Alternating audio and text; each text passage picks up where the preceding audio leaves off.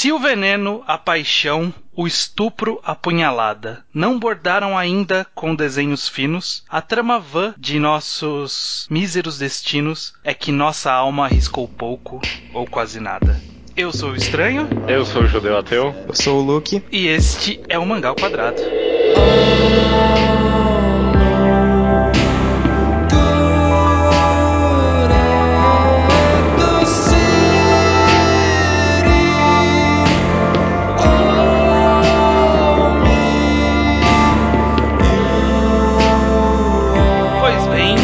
Bem-vindos a mais um Mangá ao Quadrado e não só um Mangá ao Quadrado, como um mangá em quadrado. Sim! Exato. É o podcast onde a gente fala sobre um mangá sem se restringir com medo de spoilers. Então, recomendamos que as pessoas tenham lido as obras pra gente poder falar abertamente sobre todos os aspectos que a gente achar relevante da obra. Uhum. E a deste programa é As Flores do Mal, Akunohana, como Exato. é a pronúncia correta japonesa, a gente sempre fala Akunohana, mas o correto E é Akunohana. Eu não vou fazer a pronúncia correta, não Sim. vai adiantar. A lei aqui no mangá quadrado sempre foi a pronúncia que está no seu coração é a pronúncia correta e a pronúncia que está no meu coração é a Kunohana e eu vou continuar falando isso. Ok. Exatamente. Então vamos falar desse mangá de Shuzoshimi, Uhum. que é um cara que veio vindo aí na moralzinha, meio na dele, tá se firmando como um grande autor dos, dos do mangá ao quadrado, né? Da- dos que a gente gosta aqui de preferidinhos da, da galera. Ah, ele of- oficialmente hoje em dia ele já tá lá no panteão dos grandes mangakas contemporâneos junto com Asano e não sei quem mais, mas ele, Ele tá apareceu numa capa de revista com o Asano, não foi? Não tem uma parada Foi. dessas falando Sim, deles sim. como. Porra. Bo- Boa ali. imagem. É, Eu acho isso tão incrível porque o, Oshimi é um autor que faz vários mangás shonen, e sabe, que não costumam ser tão respeitados artisticamente assim, mas ele conseguiu. É porque a Konohana saiu no, na Besatsu Shonen Magazine, né? Vamos até já Sim, começando a falar sobre o próprio mangá. Então, quem não leu, adeus. Konohana saiu na Besatsu Shonen Magazine, que é a mesma revista onde saiu. é, sai ainda, né? Shingeki no Kyojin. Foi, foi o maior sucesso, o Shingeki no Kyojin é o maior sucesso da revista. E a Konohana tá lá desde o começo, né? Então, é, se- estreou na primeira edição da revista. Exato, junto com o Shingeki no Kyojin. Então ele esteve lá numa publicação mensal. Então todo mundo sabe como é o ritmo do Oshimi mensal. Mas é, é, o que eu acho interessante, um dos pontos antes da gente até começar a falar do mangá em si, é que a gente tem aqui entre nós experiências diferentes de leitura de Konohana, né? É, eu comecei a ler quando ele estava próximo do time skip. Acho que faltava, sei lá, uns 10 capítulos do, do time skip. Por ouvir muitas pessoas falarem, né, que quem tinha lido Yasumi Pum Pum e Kokonohito tinha que ler a Konohana também. E por isso eu fui atrás. Imagino que o Luke tem uma história similar. Eu comecei um pouco antes, mas é similar também. Eu acho que eu comecei, tinha dois volumes, alguma coisa assim. Eu acompanho desde o comecinho, mas também não. Eu li vários capítulos direto, porque problema com o scan leitor, então ficavam, tipo, meses sem, daí surgia oito capítulos do nada, coisas assim. É. Mas eu Entendi. leio desde o comecinho. E o judeu só veio a ler pela mangagrafia, né? Que a gente fez. Correto, correto. Eu também, várias pessoas, vocês mesmos, falaram, não, cara, a Konohan tá junto ali com com Konohito, Pum Pum é, e essas obras. Você tava Eu- meio ah, desacreditado. eu- não, cara, não é não. Não é não. Não é. E aí eu li pra mangagrafia e eu reescutei essa mangagrafia hoje mesmo e dá pra escutar a minha voz de incredulidade com o que eu estava perdendo, que foi a Konohana. Mas é, em certos aspectos você não perde nada, porque de fato ler de uma vez as obras do Oshimi é a experiência, entre aspas, correta. É. Pelo menos eu, eu- talvez seja. é, acho que já, até a gente comentou na mangagrafia. São experiências Uhum. bem distintas, né? Porque. Sim. Eu sim, até sim. acabei comentando. falei entre aspas. Sim, eu até comentei com o Judeu É. em off antes que eu li em publicação a Konohana, então eu li mensalmente. E aí quando acabou, eu só vinha reler agora por essa mangagrafia. E parece que lendo mensalmente você meio que esquece do quão bom era, sabe? Tipo, não- é, foi mais ou menos a mesma sensação com o Inside Mari. No, no passo a passo é legal, é uma experiência interessante, mas parece que não é tão bom quanto ler de uma vez só. A força que vem quando você lê de uma vez só é muito maior do que lendo mensalmente. As Então, coisas parecem mais espaçadas, né? A gente já pode falar com spoiler, que eu queria Sim, fazer um comentário sim, rapidinho. sim. Sim, sim, isso Então, no, no final, quando ele tá encontrando Nakamura, quando eu tava lendo mensalmente, isso parecia que, tipo, demorou muito tempo. Só que são só dois volumes, é o final do mangá mesmo. É, é muito mais aceitável do que parece ser quando você tá lendo uma um capítulo por mês. Sim, sim, Aham. sim. E eu vou falar também que a releitura desse mangá pra mim foi muito boa. Quando eu li pela primeira vez, eu tava meio que só prestando atenção, sei lá, no enredo e meio que surpreso com tudo que tava acontecendo e surpreso com o caminho que o mangá tomava toda vez, sabe? E reler, eu tava muito mais aberto às emoções que o mangá queria passar pra mim, sabe? Eu, tipo, eu tava muito mais atento ao que eu tava sentindo enquanto eu tava lendo. Então, eu recomendo, como sempre, né, a releitura desse mangá. Sim. Eu acho que foi muito boa mesmo. É, foi a primeira vez que eu li direto todo, porque Uhum. eu acompanhei por muito tempo. E foi interessante ler porque eu já estava acostumado com o Oshimi quando eu reli, né? Então eu meio que sabia o que esperar. E o autor, ele, ele é muito bom em detalhezinho de quadrinização, sabe? Expressões pequenas dos personagens ou o ritmo da narrativa. E você começa a prestar mais atenção nessas coisas quando você já sabe a história. E tem muitas coisas que acrescentam pra você saber o que os personagens E- estão sentindo e tudo E mais. onde ele tá indo com a quadrinização, onde ele tá indo com os simbolismos. É, se saber Uhum. tudo isso na releitura torna bem interessante cada pequeno momento que você, às vezes, sei lá, não percebeu que ele colocou lá a planta, o símbolo dele, né, da flor do mal. Uhum. Colocou lá sutilmente, tipo, ah, de olho fechado, de olho aberto.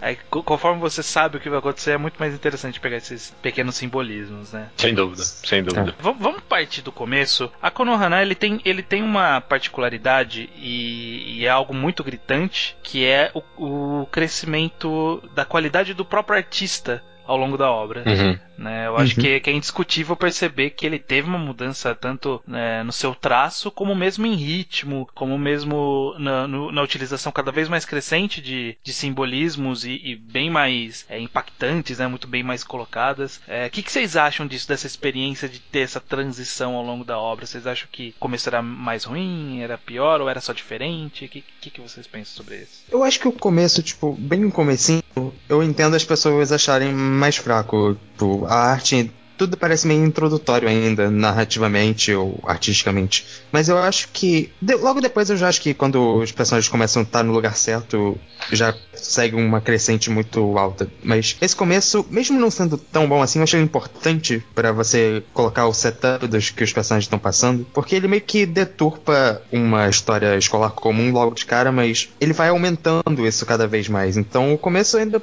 parece meio uma história até bobinha, ah, tem uma chantagem lá, o garoto fez merda. Só que a gente sabe, lendo depois, que ele vai muito além disso. Sim, Sim. eu concordo, cara, eu concordo. Eu, te- eu sei lá, eu, eu realmente gosto um pouco do primeiro, segundo volume, até.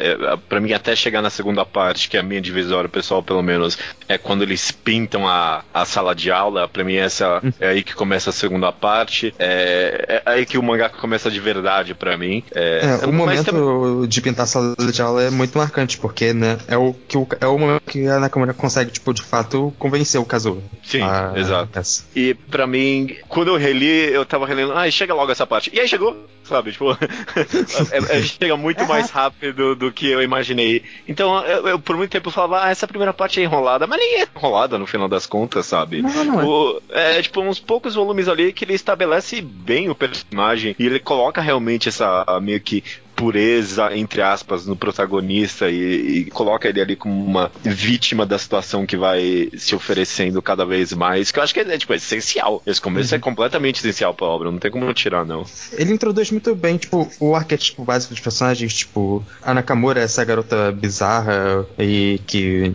o Kazuga fica, tipo, acha estranha. A Saeki é essa garota que o Kazuga idealiza totalmente e a gente vê isso. E o Kazuga, eu acho que o mais interessante é que você já vê ele com esse negócio de, ah, não, eu sou muito melhor que as outras pessoas porque eu leio o livro e essas pessoas não me entendem. e eu acho, eu adoro o sub- o subtexto, quase texto desse mangá que hipsters são um saco. Tá, cara, e, é, e, e eu, eu, quando eu li pela primeira vez, eu não tinha pegado tanto isso de que, de fato, ele é um babaca. Mas na releitura, a primeira vez que eu abro a boca, ele abre a boca, eu falo, porra, cara, você é muito chato. É muito Sim, chato. eu se passei pela cara. mesma coisa. É proposital, é proposital. Tipo, ele é- Ele é esse vazio mesmo, sabe? Logo no começo. Uhum. Você, estranho, o que, é que você acha dessa primeira parte aí? É, então, eu, eu, acho que a gente pode passar melhor por cima de tudo, né? A gente acabou fazendo tipo um overview, acabou indo uhum. mais longe do que eu tava esperando, mas essa, essa o que a gente tá chamando de primeira parte acaba sendo meio que uma divisão que o próprio autor opta por fazer na, nas capas dos volumes, né? Os três uhum. primeiros volumes têm o rosto dos, dos três personagens mais centrais da história, tipo, só falando Flores do Mal, né? Tipo um balãozinho de fala Sim. Flores do Mal. Aí nas capas seguintes é uma capa preta com os personagens meio que negativo, com uma cor, pelados. Então é uma coisa também diferente, específica desses volumes. E aí a, a, a, última parte, que é uma parte mais longa de todos, é que tem aquelas capas mais meio com aquarela, né? Meio manchadas e tal. Acho é... que já dá pra dividir em duas partes essa última, mas que as dos dois últimos volumes são um pouco diferentes. É, é tipo, na, na, na, última parte ele começa é. a enlouquecer na arte. Tipo, é, é. Vamos, vamos testar aqui. É o que ele é o que depois ele vai fazer com Inside Mar e, e sei lá, uhum. o próprio Happiness. É, é verdade, as últimas sim, são sim. bem diferentes tem um pouco de pena de não ter sido ou 9 ou 12 volumes, porque teria sido é, né? um pouquinho é. mais perfeito. É, mas tudo bem. Por, por, muito tempo eu achava que o mangá tinha 12 volumes, porque eu tinha na cabeça. Ah, não, ele padroniza, então vai acabar com isso. É, mas não são 11. E, então o que a gente tá chamando de primeira parte aqui, até já passando via narrativa, é quando a gente conhece o Kasuga, que é o personagem principal, que é o cara chato dos livros, a Nakamura, que é a menina que quer perverter o, o Kasuga, e a Saeki, que é a bonitinha, a deusa dele. Essa primeira parte o judeu falou que ele marca quando eles pintam a sala, mas pensando mais fisicamente nos volumes, dá para se dizer também que é quando eles têm aquele encontro na chuva, em que tem um embate Sim. dos três ali, né, no, na, nas montanhas, que é meio que determina dali para frente como que eles vão agir, porque até ali uhum. tava sendo quase que uma construção da personalidade deles nesses três primeiros volumes, e aí nos três seguintes, né, que é da, da segunda parte da primeira parte, uhum. ele é mais justamente entrando na espiral dessas personalidades que saíram daquela montanha, né? Uhum. Então, eu acho que esses primeiros volumes, principalmente o comecinho, bem o primeiro capítulo, os primeiro, primeiros dois, três capítulos, eles são muito da intenção que talvez possa ser meio que uma comédia romântica, tipo, uhum. por, porque se você for parar pra ver, o rosto da Nakamura, quando ela fala que viu ele pegando as roupas, é um rosto meio tipo vermelhinho, assim, meio de vergonha. Uhum meio de, ah, eu tenho um segredo seu, sabe? Tipo, meio fofinha. E aí daí pra frente começa a descer tudo aos poucos. Então eu, eu acho bem interessante, porque justamente, você vê esse começo, você não acha grandes merdas. Você fala, pô, ok, grandes merdas, né? Essa história idiota de uma menina chantageando um cara para fazer ele passar vergonha. E não, é muito além disso, né? Acaba descendo Sim, muito mais além disso. É, e até tem meio que esse tipo de gênero, meio comédia sexual nos mangás, não é algo tão incomum assim, acho que é, talvez quem acompanha desde o comecinho mesmo não imaginaria nem um pouco o mangá tomando esse rumo, e poderia de fato imaginar tomando um rumo mais cômico mesmo, tipo, ela colocando ele em situações cada vez mais parecidas com o que foi ele vestindo a roupa de ginástica dela por baixo no encontro. E situações mais parecidas com essa, sabe? Tipo, poder, uhum. poderia ser um rumo meio mangá, só que obviamente foi muito mais perturbado que isso, né? Sim. E aí eu acho que é interessante a gente passar pelas personalidades que são estabelecidas nesse primeiro, nessa primeira parte aí, porque vocês falaram, né? O Kasuka, esse cara é chato pra caralho, mas também ele, eu não sei, ele, ele é fraco. Ele é muito fraco, é. sabe? Tipo, como personalidade, sim, sim. como capacidade de tomar decisão, porque tudo poderia ter sido resolvido muito fácil e muito rápido, sabe? Tipo, é, é, um conflito que surgiu por besteira e que ele permaneceu nesse conflito por besteira, sabe? Ah, você uhum.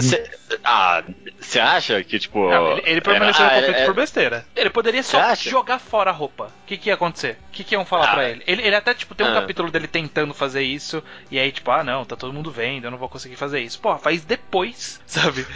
é, não, acho que no final ele acaba, tipo, não conseguindo mesmo jogar fora, porque ele é essa pessoa que a Nakamura descobriu que ele é de certa forma. Ele não conseguia se livrar das roupas do Saik. Né, eu não sei, eu não sei se o mangá deu a entender disso, que, tipo, ele meio sei, que eu acho quis que... manter. Eu acho que era mais ele, ele tava realmente, pelo menos nesse, nesse esse, toda essa primeira parte, ele tava meio que perdido, assustado e sem saber o que, que tá acontecendo com a vida dele, sabe? Tipo, de repente Sim. a vida dele virou, uhum. Sim, virou uma coisa maluca que ele nem entende como chegou nessa situação. É, é eu, eu, no fundo acho que eu concordo com você, que ele é, ele é fraco, porque na minha cabeça eu sempre imaginei que ele tinha no fundo da cabeça dele que a porra da Nakamura, ele pegando a roupa e deu, tipo, não tem como ele fugir, não tem como ele fugir. Mas de fato, ele poderia só ter jogado fora e que a Nakamura ia fazer, falar que ele foi ele. A menina é, tipo, uma maluca ali na escola, sabe? Ninguém É, acredita na ele- Nakamura. Ninguém acredita nela. Mas a- eu comprei tanto a ideia de que de fato ele é fraco e ele tá nessa, nessa situação submissa que eu não vi como uma possibilidade ele ter se livrado dessa situação. Sim. Foi assim que eu li, pelo menos. Não, né? então Mas ele, é, ele não se livrou só por ser fraco. É só isso. Uhum. É, na- nada mais impedia ele. Eu acho que justamente essa fraqueza acabou tornando ele é, uma vítima tão fácil pra Nakamura. Porque, aí já entrando um pouco na Nakamura, ela, ela vem como essa interrogação. A gente sabe um pouco dela, mas a gente não sabe ao mesmo tempo. Tipo, ela dá a entender nas falas dela o que, que ela pensa, como ela vê o mundo, mas ao mesmo tempo a gente não tem muita certeza do porquê ela tem, ela tem isso dentro dela, né? É. Uhum. uhum. Inclusive, eu diria que eu acho que um dos grandes pontos do mangá é, é o fato que o Kazuga não entende a Nakamura. E aí a gente, por consequência, não entende direito a Nakamura. Sim. sabe? É. Esse é o grande, tipo.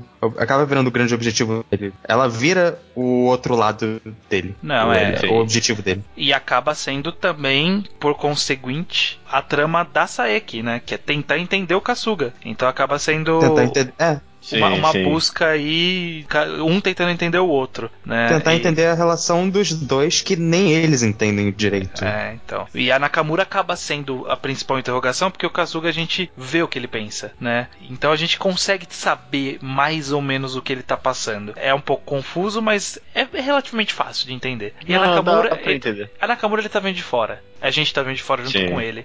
Então ela. Até o final do mangá, inclusive. Até o final do mangá ela permanece uma interrogação. E aí nessa, nessa primeira metade a gente fica só nessa, tipo, ela é meio maluca só, sabe? Tipo, ela é uma rebelde sem causa, que fala umas coisas doidas e ela é só meio sádica. Não fica muito claro pra gente, né? O que ela É, quer. não fica claro se ela é maluca mesmo ou se ela tá nos jogando, tipo, num nível muito acima, né? Tipo, ela tá fazendo umas jogadas que a gente mal consegue entender ou se ela só é aleatória mesmo e, tipo, vai fazer qualquer coisa. Eu concordo. E, e acho que é bem relevante isso aí que você comentou, Estranho, que eu vejo bastante essa escada mesmo, né? Nesse começo aí, o protagonista, ele quer entender a Nakamura, ele achou ela fascinante e, e, tipo, uma pessoa tão diferente pra ele. E a Saeki também ficou fascinada pelo protagonista e, tipo, ela quer entender ele. Tem essa escada aí nesse mangá, né? E o, e o Kasuga tá no meio. Inclusive, eu até acho, acho uma. Como é interessante que a trama surge, o, o Kasuga consegue ter alguma, algum contato com a Saeki por, por ele ter passado por tudo isso, sabe? Porque a Nakamura tava Uhum. fazendo a chetagem pra cima dele, então ele, tipo, sabia onde a Nakamura tava quando foram acusar ela de ter roubado as roupas e feito graça lá. E, aliás, tinham roubado um dinheiro e iam acusar ela que tinha roubado dinheiro. E aí, por ele ter se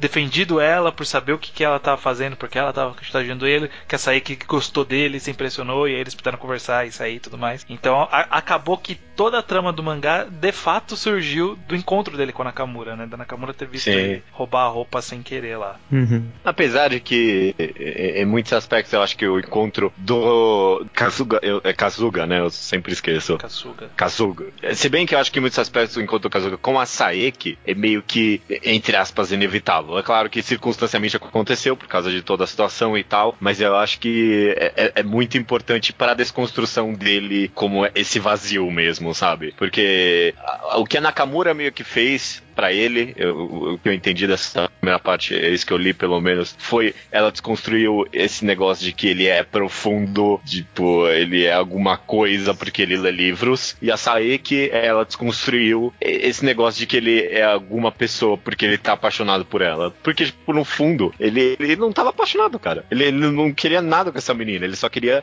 ah, eu sou muito cool porque eu tenho essa, essa minha paixão musa, aqui. né? É. É, eu tenho a minha musa. Mas no momento que acontece de verdade, não ele é, é um real. bostão. Ele é um Uhum. bosta. É. Sim, acaba que, que essa primeira parte justamente é, é expondo o, o Kasuga, né? E para isso a gente passa por ele meio que decepcionar Nakamura, ficar com a Saiki de verdade, a Saiki entrando no jogo dele, entendendo tudo, querendo permanecer com ele. Então fica meio que nessa numa situação até meio que uma tensão sexual entre ele, acaba ficando o tempo todo, né, essa tensão sexual entre ele e a Nakamura e o, o que que significa Nakamura para ele. E aí essa primeira parte justamente termina com ele meio que decidindo sabe? O, o que eu quero pra esse momento, e é, e é isso, essa relação bizarra com a Nakamura, e eu sou meio bosta mesmo, eu sou meio que um verme, e é isso aí, sabe? é porque eu leio, pelo menos, que ele. É ele tentando preencher esse vazio que ele se encontrou, né? N não é uma situação fácil, né? Do nada você acorda você descobre que você é vazio, tipo, nenhuma personalidade sua é real, Sim. e aí ele tenta preencher isso com a Nakamura, né? Eu, eu, eu leio assim também. Mas no fundo, na segunda parte, a gente descobre que tipo, nem isso é verdade, né? Tipo, ele, ele não consegue se preencher com a Nakamura, né? Então é assim que eu leio, pelo menos. Eu não sei. Eu acho que é mais ou menos isso, sim. Eu acho que a segunda parte é muito ele tentando. O que afetou muito a Nakamura ele na primeira parte. Ele precisa se livrar daquilo pra. Ele se prendeu muito a Nakamura, ele precisa se livrar daquilo pra ter um rumo na própria vida. Então, ele acabou virando aquilo, por de fato. Aquela personalidade dele. Sim, ah, sim.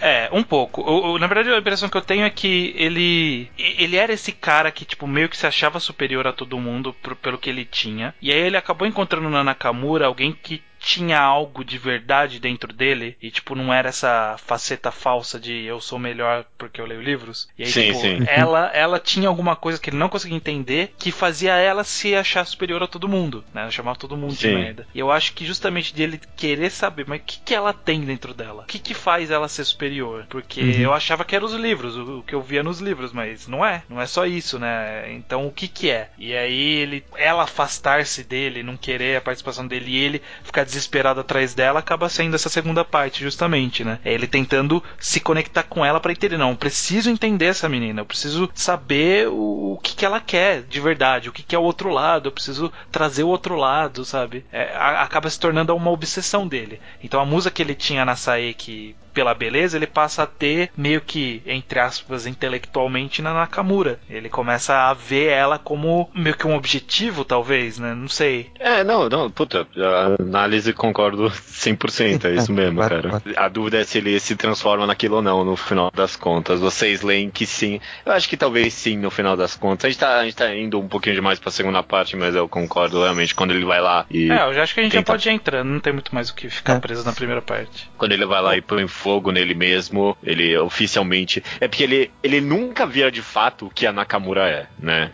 Tipo, Sim, o objetivo porque... dele era encontrar na, o que faz a Nakamura ser a Nakamura. Ele nunca uhum. acha isso. A única Sim. coisa que ele acha é o propósito de agradar a Nakamura, né? E, tipo, é. tentar. O propósito dele é encontrar, mesmo que seja impossível. Sim. Uhum. Ele quer alcançar a Nakamura, só que ele nunca consegue. E já falando do final da segunda parte, aquela flor que representa todo esse lado da perversão e obsessão que a Nakamura vê, que é o que ele vê na Nakamura, fecha o olho para ele quando ele simplesmente não consegue. Isso é. deixa ele afetado bastante. É. É, toda essa o segunda parte, inclusive, né, ele fica. acaba sendo essa espiral dele em busca de obter a aprovação da Nakamura, que ele rouba as calcinhas, que ele faz aquela, aquela cabaninha lá, que ele bota fogo na Flores do Mal, todas as coisas que eles fazem, né, acaba sendo uhum. essa espiral e meio que, principalmente nessa releitura, eu tive essa sensação que, tipo, não era muito ele, era muito ele tentando ser a Nakamura, sabe? Parece que, tipo, não era ele de verdade. Sim. Ele era uma pessoa vazia, como a gente tinha percebido. E aí ele tava tentando se preencher com a Nakamura. E aí toda essa espiral era, era é ele descendo até o nível que a Nakamura queria que ele descesse, né? O, o nível. Ela falou que ia tirar todas as camadas dele e ele mesmo estava é. tirando suas camadas nessa história. Uhum. Se, se, bem que uma, tem, tem, uma parte nessa segunda parte que ele mesmo, eu acho que compreende isso. Ele vira pra Nakamura e fala: Você é meu outro lado. Quer dizer que, tipo, não é que ele tá querendo mais ser ela. Ele entendeu que é é ela quem vai preencher o vazio dele. E seja lá o que for que ela quer, ele vai fazer para tentar preencher esse vazio, sabe? Eu esse acho que é... o, tipo, ele mesmo reconhece isso. Uhum. E os dois precisam de alguma coisa. Né? Esse clima de cidade pequena que o mangá coloca como opressor para todos os três protagonistas, né? É o que uhum. acaba levando um a essa segunda parte é muito. Um vai influenciando o outro aí cada vez mais para baixo e vai caindo. É uma decadência contínua até chegar no ápice, que é o festival. Mas é. é cada personagem tem. Essa cidade, essa sociedade que eles vivem, meio que oprime eles de certa forma, porque eles não conseguem. Eles veem que é uma vida muito vazia e, e que eles estão com medo de serem tão vazios quanto nessa mesma situação. Sim, é uma, É. Crise, é uma crise adolescente, né? Na verdade. É. Não, não é, não é nada, tipo, muito inovador. É uma crise que é muito comum. Só que eles acabam de- descendo demais nessa crise, sabe? Uhum. Tipo, não teve alguém pra falar pra parar. Na verdade, o que aconteceu foi o contrário. Teve todo mundo, um puxando o outro pra baixo, sabe? É, a Konohana não é muito diferente de um coming of age qualquer, mas é que os personagens acabam sofrendo muito mais que isso. E o Oshimi, tipo, mostra essas emoções de uma maneira muito exacerbada. Os personagens estão muito num, num estado mental muito. Eu- É, eu, talvez... eu- tal- talvez, talvez até um pouco, eu vejo um pouco antes do Coming of Age. Tipo, é você meio que tentando achar uma personalidade pra si mesmo, só que aí, de fato, é levado ao extremo, né? Ao ponto de que você achar que você não tem uma personalidade, você é um vazio, e, tipo, nada vai preencher isso nunca, porque c- você nunca construiu nada pra si mesmo. É. É, não sei, porque Coming of Age eu tenho essa ideia que, tipo, é o que eu vou fazer pra vida. E, Sim. e tem até um pouco disso, realmente, que nem vocês comentaram. É, é mais de propósito. E aqui é mais É. de identidade, talvez. É, Exato. Quem sou eu? Identidade é a palavra. E- É, talvez. Acho que a segunda parte seria. Porque a segunda parte é ele buscando um propósito depois sim, do que ele sim. fez. Tal- Talvez seja É, mais um sim. Coming of Age. Esse negócio da cidade e tal, que nem você falou, Luke, eu concordo. Aí pode ser que sim, que tem mais a ver com Coming of Age, não, não tem mais pra onde ir e tal. No final dos contos, o mangá aborda várias questões, assim, que tem a ver com a adolescência e, tipo, a chegada da idade e tudo isso. Sim. E eu acho que o, o ponto que difere é justamente o que a gente falou dessa busca de identidade adolescente, que não é uma coisa tão incomum, acabar se tornando essa coisa tão pra baixo é que, por algum motivo, a âncora que puxa tudo pra baixo é a Nakamura. É, a gente permanece, a gente pode discutir aqui o que a gente acha que ela é, o que ela tinha dentro de si, a gente não sabe, mas o que ela, ela, ela tinha algo muito forte dentro dela que fez o Kasuga tentar entrar cada vez mais embaixo. Então, tipo, ela era, tipo, a parte mais pesada de tudo pra afundar, sabe? Ela Uhum. aparentemente despertou essa identidade muito mais cedo que os outros, o que é normal, todo mundo sei lá, no começo de adolescência, sempre tinha aquela menina ou menino que era mais, mais adulto em relação aos outros, Uhum. que já era meio desenvolvidinho, que já odiava tudo, que, enfim, sempre todo mundo tinha. Normalmente roqueirinho no Uhum. Brasil. No Brasil sempre tinha os roqueirinhos desenvolvidos. 100%. E ela era essa menina bem desenvolvida que os, que os Kasuga queriam entender. E ela, por algum motivo dentro dela, era, ela era essa perversa, essa descontente, essa nervosa, todos esses sentimentos que a gente vê do lado de fora dela. Ela tinha tudo isso dentro dela e fazia afundar primeiro o Kazuga e aí a Saeki junto com ele. Sim. Eu acho que. É, eu concordo com o que você falou. Eu acho que o que o Kazuga vê na Nakamura é que ela, a Nakamura tem uma angústia muito grande dentro dela. E ela, ela deixa isso transparecer em alguns momentos quando ela fala, tipo, apesar de tudo, eu não vou conseguir desaparecer. Ou se eu continuar fazendo isso, eu vou morrer e eu não quero morrer, metaforicamente. E ele vê, ele, o Nakamura, o, o Kazuga vê isso nele, tipo, também. Ele vê esse sofrimento que ele tem com a situação dele. E a Saeki também, a Saeki é um pouco diferente, porque ela sempre foi uma estudante modelo que sempre teve que fazer tudo, tipo, perfeitamente. Tinha mil coisas depois da, da aula pra fazer também. E ela vê uma liberdade que ela nunca teve e nunca pôde ter nesse, no, quando os dois começam essa espiral de decadência e acaba Sim. trazendo ela junto. Sim. É, eu, eu concordo também com essa análise. Eu até acrescentaria que tipo, eu não acho necessariamente que a Nakamura é, ela representa né, alguém que chegou ali antes. Eu acho que justamente o mistério e o enigma em volta dela, de, de- da gente Sim. de fato não entender ela, meio que tipo deixa transparecer que ela é alguém, principalmente na primeira parte e aí depois na segunda parte quebra isso um pouco. Mas na primeira parte parece que tipo ela é alguém que encontrou a resposta para algo que não tem resposta. Tipo parece que ela encontrou dentro dela de alguma forma a resposta pro coming of age, ela encontrou a resposta pra crise de identidade, tudo isso, de alguma forma uma resposta que é cruel, né?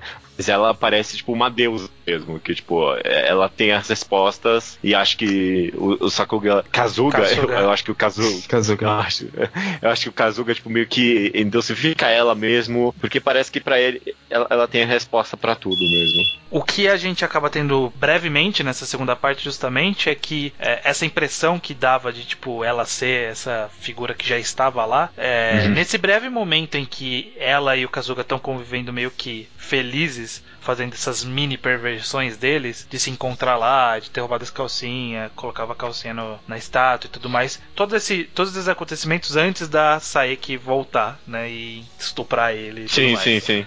É, esse micro período ela meio que tava feliz, né? A gente via que parece que eles tinham se encontrado nessa relação deles e eles faziam essas pequenas coisas idiotas e era tipo uma espiral que poderia ter parado ali. Poderia ter parado nessas pequenas coisas idiotas. Poderiam ser só isso. Parecia que ela tava feliz, né? Até aquela cena que ela, que ela fica bêbada junto com ele e ela dorme no peito dele, sabe? Tipo, fica uma coisa até que, ó, bonitinho, né? O relacionamento deles, né? Só que é. o, o fato da Saeki ter voltado para essa história e aí pôs fogo lá no lugar e falar pra Nakamura que eles fizeram sexo e aí, tipo, deixar ela meio nervosa e eles se afastarem e tudo mais. Isso fez ser necessário que o Kazuga entrasse mais ainda na espiral para tentar puxar Nakamura, né? Ele achava que a Nakamura tava mais embaixo na espiral e aí ele entrou mais nessa espiral de decadência buscando ela e acabou puxando ela junto também. Acho que até a segunda parte acaba sendo mais culpa do Kazuga do que dela. É, é, é meio circunstancial também. É, dois, a minha leitura, pelo menos, é que, tipo, a Nakamura nunca. Tipo, é, é, ela nunca esteve junto com o, o protagonista, para mim, não. Tipo, ela sempre, mesmo em momentos que ela abraçava ele, a leitura dá a entender que, tipo, ela tá feliz e tal, mas por ela empurrar ele no final e não tentar se matar junto com ele, acho que ela sempre soube que ela tava em outro nível, sabe? Esse eu, cara, ele eu não acho que ela percebeu, percebeu nessa hora. Tipo, na é. hora que teve essa quebra da Saeki botar fogo na, no lugar deles lá. Acho que nessa hora que, tipo, ela percebeu, ah, somos, somos diferentes, sabe? A gente tem dois caminhos a se seguir aqui. O que, que, você acha, Luke? Você acha que a Nakamura sempre meio tava ali junto com ele, depois mudou de ideia? Eu acho que. Eu acho que faz sentido o que vocês estão dizendo. A uhum. Nakamura sempre teve meio distante e acho que combina com o tom do o tema do mangá, né? Ela sempre foi essa pessoa distante. Mas eu também acho que ela encontrou Nakamura no Kazuka, caralho. É, ela tem até o diário dela, tipo, ela encontrou alguém que é o mais próximo possível dela nessa cidade. No, é. último, no último volume dessa primeira parte, eles parecem tá meio com uma serenidade, tipo, de que vão resolver aquilo tudo no festival, por mais que nenhum dos dois vai conseguir o que eles querem, ou o que eles achavam que queriam naquela época. Sim. Mas faz tanto sentido até porque ela empurra ele. A gente nunca, eu acho que um grande parte do ponto do mangá que a gente nunca vai entender direito porque ela empurrou ele daquele palco, mas isso é uma possibilidade. Ela viu ele como um cara qualquer e ela que não fazia parte daquilo que ela estava querendo fazer com ela, que era se matar, pegando, colocando fogo nela mesma. Então. Até talvez o fato de a gente estar tá analisando demais a Nakamura seja tipo um erro né? Tipo, é, é, talvez um, um, dos, um dos grandes pontos do mangá pode ser de fato de, tipo, a gente nunca ia entender ela mesmo, que nem Sim. o último capítulo demonstra ali, que, tipo, talvez ela era só era meio maluca mesmo, né? Uhum. É, talvez. Mas eu acho que é, é, válido e... Mas eu acho que as duas coisas não são muito... Elas não se contradizem, talvez. Sim, sim, a, sim. A Nakamura não é a mesma coisa que o Kazuga, ela pode ter percebido isso, mas ao mesmo tempo é a coisa mais próxima que ela tinha. É algo que ela se agarrou para ter algum objetivo. Ela, as coisas que o Kazuga fazia para ela, tentando se provar para ela, era o mais próximo que ela conseguiu de não ter uma vida horrível lá naquela cidade. Um, algum pseudo propósito, né? É. Uhum. A, gente tá, a gente tá conversando bastante sobre a mensagem do mangá, né? E esse simbolismo todo, mas só afastando um pouco, queria comentar algo que a gente comentou no podcast de família, né, do mangá ao quadrado mesmo. É, a gente comentou de passagem a presença da família nesse mangá, a gente falou, ah, é, foi bem de passagem mesmo. A gente falou, ah, a família em Akunohana é bem representada, sabe? Os pais têm um papel ali. E quando eu fui ler de novo esse mangá, eu, eu realmente, sabe? Tipo, é, é, muito único esse mangá nesse aspecto. Tipo, a presença dos pais, de todo mundo na vida dessas pessoas. Tipo, se fosse qualquer outro autor, eu imaginava que, tipo, ele ia deixar a história seguindo e não ia mostrar os pais muito bem, ia Sim. deixar, tipo, as crianças tipo, levarem roteiro por elas mesmas e, tipo, só ia, só ia mencionar os pais quando tiver o time skip e eles mudando cidade. Mas esse mangá não, né? Tipo, a presença dos pais é mó importante nessa, nessa história. Sim, cria, resolve conflitos, possui conflitos próprios, né? Como uhum. o fato do, do, toda essa situação tá acabando com o casamento, né? Do, dos pais do, do Kasuga. O, o, pai impedir ele de sair o máximo de tempo que dá. A Nakamura atacar o pai do, do Kasuga. O pai Não, da é, Nakamura isso impedir. Isso é muito bom. É, isso é muito sim, bom. Sim, Essa sim. cena é fantástica, cara. É, o um próprio detalhe, pai da Nakamura. Que, um detalhe que é até irrelevante para a história, mas que representa muito isso de como a família é importante, é que o pai do Kazuga é quem introduz o Kazuga ao livro Flores do Mal. Sim. Não precisava ser isso, mas isso cria uma conexão que é bem forte já Sim. entre os. E Eu eu li uma entrevista, eu li uma tradução de uma entrevista que eu não sei o quão verdadeira é, mas que o Oshi fala que ele queria que família fosse um elemento muito importante do mangá. E acho que ele teve muito sucesso nisso, porque são todos, é, tipo, a gente, a gente acaba conhecendo todos os pais dos três protagonistas. Sim, sim. A presença do pai do Nakamura é muito importante ali. Ele cria bastante dúvida pra gente sobre a relação dele com ela.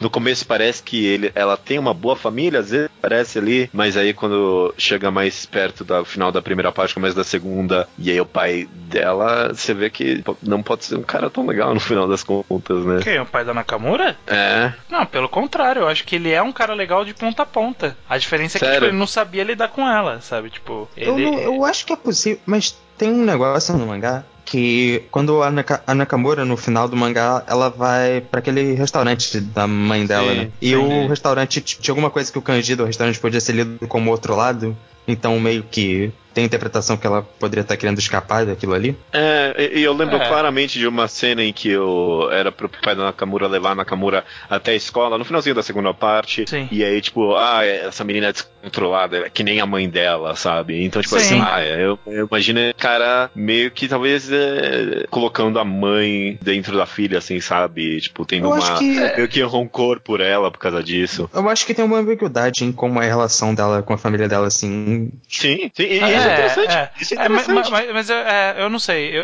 eu, não, eu não tive a leitura de ele ser um mau pai, eu tive a impressão de que ele não sabia lidar com ela. E aí quando ele Aham. diz isso que É possível. puxou a mãe, é que justamente, tipo, ele tá separado da mãe, ele não conseguiu manter o relacionamento com a mãe, e aí ele não tá conseguindo manter o relacionamento com a filha, sabe? Tipo, Uhum. É, ele eu não tá- que ele não- é ele não que ele é entende ela. É, é possível que seja só isso. Eu acho que não é nem só que ele é um mau pai necessariamente, mas. Ou não seja uma má pessoa, mas talvez que ele seja de fato um mau pai e fica ambíguo o- É. a relação dele. E o, O fato da gente a Nakamura. ter, é, o fato da gente ter essas duas leituras, cara, é a melhor coisa possível o mangá, né? Tipo, Sim. que você leu que é, tipo, ele era bom de ponta a ponta e de que eu interpretei de que ah, talvez ele não era um cara tão legal no final das contas. Eu acho isso fantástico, que é uma profundidade pra caralho, assim, num, num personagem que mal aparece, sabe, direito. Uhum. Sim. Eu até, até isso sobre personagens que mal aparecem direito. Tem alguns que aparecem que a gente tá falando um pouco que eu queria falar antes de a gente pular dessa parte. Que é a Saeki. A gente tá falando bem tangencialmente dela. Mas ela acaba tendo seu próprio arco na história. É, ela talvez tenha a queda mais rápida dos três. Sim, sim. Né? Porque É, sim. é- ela, ela acha que tá numa situação ok, e aí de repente, tipo, ela tá numa situação que ela não tá entendendo absolutamente nada, e isso quebra ela muito rápido, sabe? Uhum. Dela não ter entendido e dela querer participar disso e querer saber o que, que tá acontecendo e entender toda essa situação. E aí ela tem essa queda absurda, né? De. Uhum. de Chegar ao ponto de estuprar o cara, né? O que, que vocês Isso acham não, da cara. Saeki? É, tipo, ela levar na situação. Ela talvez Tipo, seja uma mim- grande vítima ou ela também é uma grande causadora? Ela eu talvez acho- seja mais vítima, mas ao mesmo tempo ela também fez parte daquilo tudo. Ela se deixou levar e acabou causando boa parte dos acontecimentos. É. Uhum. Na Eu acho segunda que, parte, tipo, ela, é- ela é catalisadora da, da queda final, né? Ela que Uhum. põe fogo no lugar e, e faz essa queda final dos, dos dois. Sim, sim. Eu, eu acho que também de muita forma é meio que inevitável, porque se a gente tá lendo que essa loucura e essa espiral que todo mundo tá caindo é só representação do coming of age e da crise de identidade exagerada, né? Eu acho que é, eventualmente ela ia cair nisso, que nem, porque eu penso muito na amiga dela, que tinha aquela amiga dela também que aparece pouco, mas na terceira parte quando ela aparece, ela também tipo começa a falar tipo do outro lado. Ela tá falando sobre é, Que ela foi deixada pra trás. que ela foi É, deixada pra Que trás. ela é a única pessoa que nunca ia conseguir escapar daquela cidade. É um sofrimento que é muito parecido com o que os três personagens da primeira parte tiveram, né? Exato. pra... Isso me faz pensar que é muito, de fato, uma representação dessas coisas que a gente fala exagerada, né? Então, o fato da Saiki ter caído ali junto é inevitável. Tipo, é, é uma consequência da vida inevitável. Todo personagem, é, toda pessoa na vida acaba caindo nisso. Na vida real também, só que no mangá é exagerado, né? Tem um detalhe que eu acho interessante, que a Saiki quando tá falando com a amiga dela por que, que ela gostava do, Nakam- do Kazuga e tal, ela fala que, ah não, é porque ela, ele viu a pessoa de verdade que eu tinha. E aí ela fala que não, é porque ela foi a primeira pessoa que. O Kazuga foi a primeira pessoa que gostou dela e que Se se declarou. declarou pra ela e ela tava, tipo, querendo isso na vida. E a gente não sabe exatamente qual, qual é a verdade, qual parte é a verdade, ou, ou se os dois são. Mais uma de profundidade dessa personagem. Sim, sim. É, é aquela coisa, né? Tirando o Kazuga que a gente consegue mais ou menos acompanhar os pensamentos, todos os outros a gente vê sem pensamentos, né? A gente vê mais pelas atitudes e pelas falas. E é justamente a impressão que dá inicialmente é que, tipo, ela só tá perdida porque, tipo, ela não tá entendendo. Mas quando a menina, Então- a amiga expõe isso, realmente você fala, é, pode ser, né? Pode ser, a gente não Uhum. sabe o que, que essa menina tá pensando. Ela pode só querer, querer o cara na vida dela. Da mesma forma que o Kazuga tava, tipo, viu a Nakamura como um, algo que representava ele, de certa forma, e queria alcançar ela. A Saiki viu neles dois algo pra ela alcançar, algo diferente da vida dela, uma fuga da vida dela. Sim. Então, E os dois também exporam pra ela o que ela tem dentro dela mesmo, né? E de fato essa esse desespero com a vida, sabe? De não saber o que fazer e não saber quem você mesmo é, sabe? É, no momento que ela começou a interagir com ela, ela reconheceu isso, eventualmente ela reconheceu isso dentro dela, né? eu acho que aquela frase da Nakamura que ela repete algumas vezes que ela vai tirar toda a pele fora, é algo tão importante nesse mangá, sabe? As pessoas estão tentando mostrar que elas são verdadeiramente, tentando descobrir que elas são verdadeiramente, e a Nakamura acaba sendo a maior catalisadora disso. É, exatamente, exatamente. E não precisa fazer isso com a Nakamura porque né, ela é meio que indecifrável de, em muitas formas. Acho que a gente já pode falar do É. festival. É, Sim, vamos sim. falar que essa cena que os dois vão tentar se matar, puta pariu, mano, meu, esse mangá. Eles foram falando que isso ia acontecer, e eu, tipo, mano, eventualmente isso não vai acontecer. Tipo, algum dos dois vão arregar fora, né? Tipo, eu pensava, principalmente o, o protagonista, é, esquece, eu não quero mais, eu, eu vou mijar pra trás nisso. Mas, tipo, os caras iam mesmo se matar ali, né? Puta Uhum. que pariu. Eu, quando o, autor foi com isso até o final, eu, porra, mano, parabéns, viu? Puta que pariu. Eu acho Sim. incrível porque é muito uma conclusão do estado mental deles. Porque é- Uhum. eles admitem o vazio deles. É, porque eles são que nem todos os outros. Eles só queriam, tipo, eles queriam ser algo além, eles queriam chegar no outro lado e. e- E não, não, Não ser tinha essas outro pessoas lado, na dessas- verdade, né? é, não tinha outro até, lado deles. Tá- Até acho essa cena bem forte, né? Da, da, da- quando a Nakamura e ele estão lá naquela casa abandonada. E a Nakamura chora, falando que não importa, eu não tenho como ir pro outro lado porque eu não tenho como me livrar de mim, sabe? É. O maior problema É. sou eu, na verdade. Sabe? Não E são eles os admitem outros, que o eles, problema sou eu. eles admitem que eles são os próprios. Eu não sei como ficou. é, xingamento do Nakamura. Shitbugs. É, É, shitbugs É. em inglês. Vermes de merda. Então, realmente, é, eu acho que é bem complexo nessa toda essa quebra deles, principalmente na Nakamura. né, nesse ponto, né, o Kazuka ele tava muito, por estar mais fascinado com a Nakamura, ele tava muito, tipo, seguindo ela. E ela ele tava chegou a essa conclusão. embriagado com, esse, com essa loucura deles dois, né? Ele tava. Ele foi Sim. cativado por esse ir até o final. Sim. Então ele tava mais nessa por causa dela do que o motivo pelo qual ela tava, né? Ela tava por- porque ela percebeu o vazio de si mesma. Ela percebeu que ela era o problema, né? Que os Uhum. outros não eram um problema, ela era um problema também. Sabe? Ela não tinha como se livrar dela, então é, ela ia viver triste pra sempre. Ela chegou a essa conclusão naquela cena. O Kazuga chegou à conclusão que eu quero ajudar essa menina, eu quero seguir ela. Talvez aí vai conclusão de cada um. Talvez seja por isso que ela percebeu que, ó, ele não tem que estar aqui comigo, sabe? Quando for me matar, né? Mas, Mas eu- isso aí é eu- conclusão, eu- é conclusão de cada um. Sim, sim. Eu gosto muito do que o Judeu falou, que eles vão até o final com isso, porque de fato, nenhum dos dois amarela. É um que impede o outro que aconteça, né? Sim. Então, é interessante. Acho que é um dos simbolismos. A gente tá comentando um pouco desse simbolismo da flor, mas acho que é um dos momentos mais relevantes dele, né? Sim. Que é, como é o momento final, ela parece, tipo, gigante na frente do Kazuga duas vezes, tentando, tipo, é isso mesmo que você vai fazer, é esse o caminho que você vai seguir. E ele Sim. acaba não, não conseguindo. É, por não opção dele. Isso é tão É. brilhante, cara. Isso é tão brilhante. Ele Me se faz distancia lembrar. da Nakamura e a flor fecha o olho. É, é isso aí, cara. É isso. É.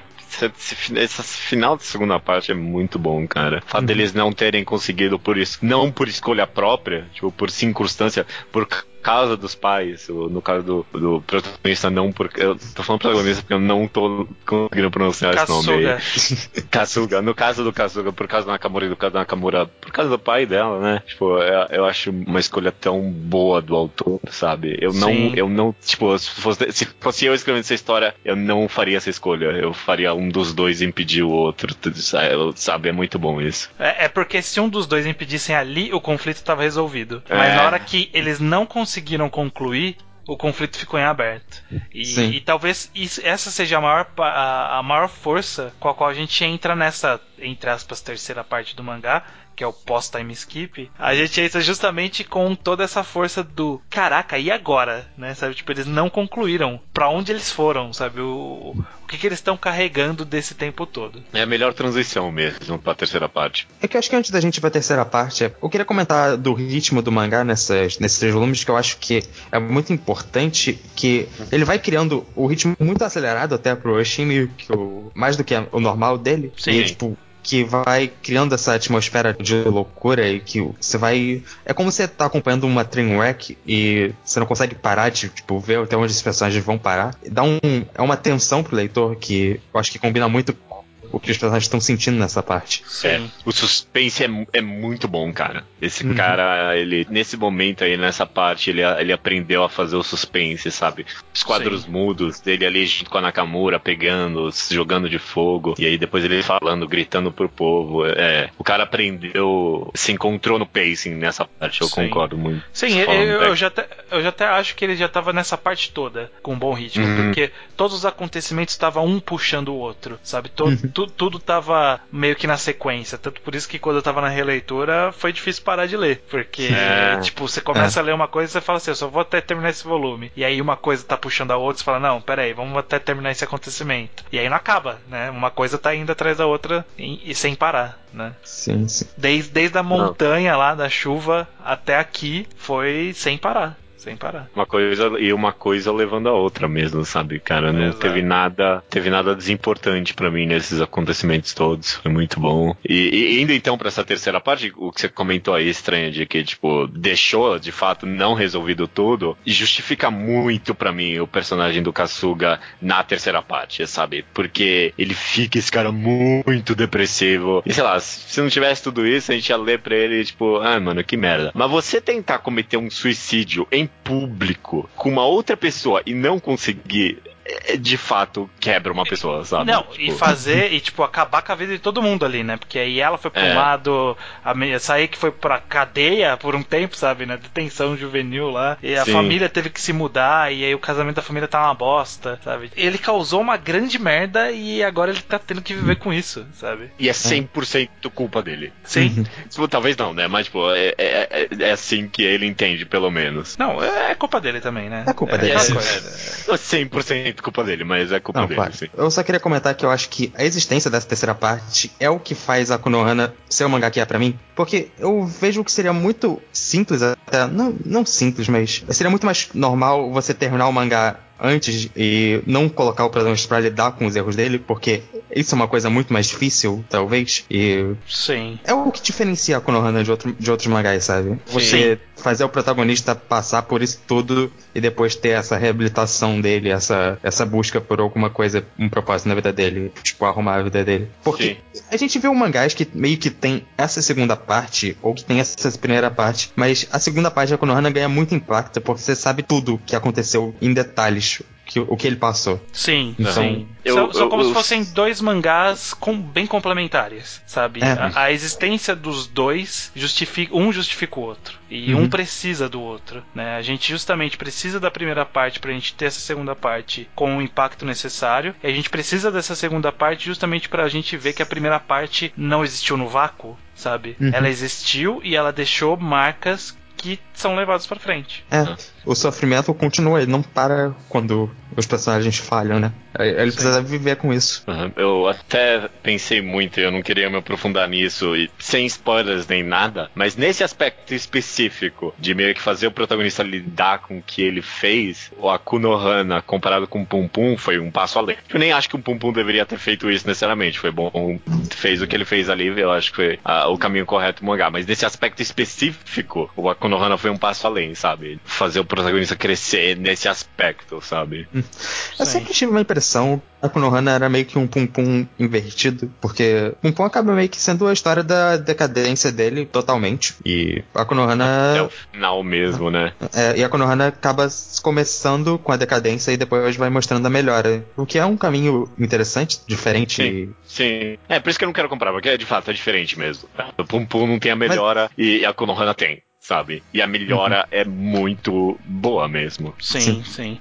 E aí até acaba sendo sobre essa coisa de ritmo que a gente acabou de falar. A primeira metade do mangá, né, que é todo, todo pré-time skip, é, é, o que a gente falou. Uma coisa puxa a outra, é bem frenético e vai, vai em velocidade. E aí chega nessa segunda parte e aí é muito mais devagar. E é. é. muito mais contemplativo, é muito mais momento a momento, porque o sentimento é muito mais relevante do que a ação. Né? A ação do. No, no, primeiro, o sentimento era relevante também, mas a ação era o que estava movendo o plot, né? Tipo, o que eles faziam era o que resolvia os conflitos. E aqui não é mais o que eles fazem que resolvem os conflitos, né? É o que eles sentem, no caso do, do Kasuga especificamente, né? Que é é o central dessa uhum. parte. O que ele sente que precisa ser resolvido. E o que ele sente é difícil você construir rápido. Você tem que construir devagar. Então, outro acerto de ritmo de Akonohana aqui. É... é não, eu acho isso. Eu acho realmente isso genial de Akonohana, porque é realmente o ritmo muda para combinar com o estado mental do protagonista. É, tipo, esse lado mais melancólico da segunda parte, contemplativo,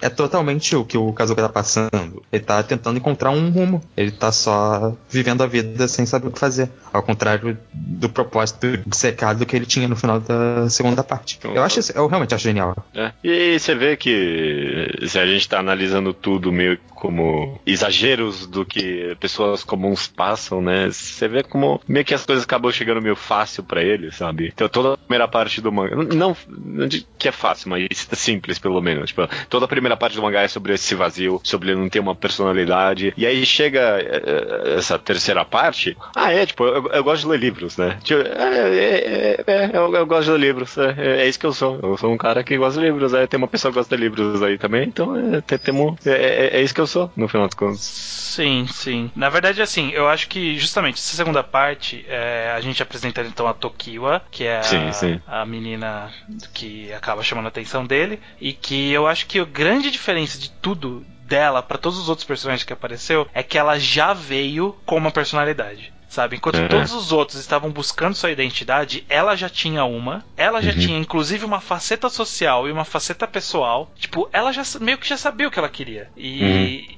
E acabou que, justamente por ela ser essa pessoa completa de verdade, é o que atraiu o Kasuga pra ela. Porque uhum. o que tinha atraído ele pra Nakamura, ele achar que ela tinha alguma coisa dentro dela. Que no final a gente descobriu que não. A gente descobriu que não, não, né? Mas que, tipo, ela. O que ela tinha era bem mais simples, ela também tinha suas dúvidas, ela não tinha certeza de quem ela era, enquanto a Tokio sabe quem ela é. Ela tem certeza e de que, que ela é. E de que fato todo mundo, na primeira parte, era muito jovem também, para saber de uhum. fato quem eles eram e de Sim. tentar compreender essas duas facetas. Tipo, essa menina, ela, ela sabe que ela tem uma faceta social e uma faceta pessoal, e ela, ela até tem problemas com isso, mas ela sabe que é assim que é, sabe? Uhum. Sim. Eu, eu, acho, eu acho que até, até a parte que, tipo, martela isso pra gente é que, tipo, tudo que envolveu as flores do mal na primeira parte era essa coisa meio de eu sou mais esperto que você, aí a, a Saiki lê, nossa, eu não entendi nada, eu preciso entender porque que ele lê esse livro, o que, que ele vê nesse livro que eu não vejo.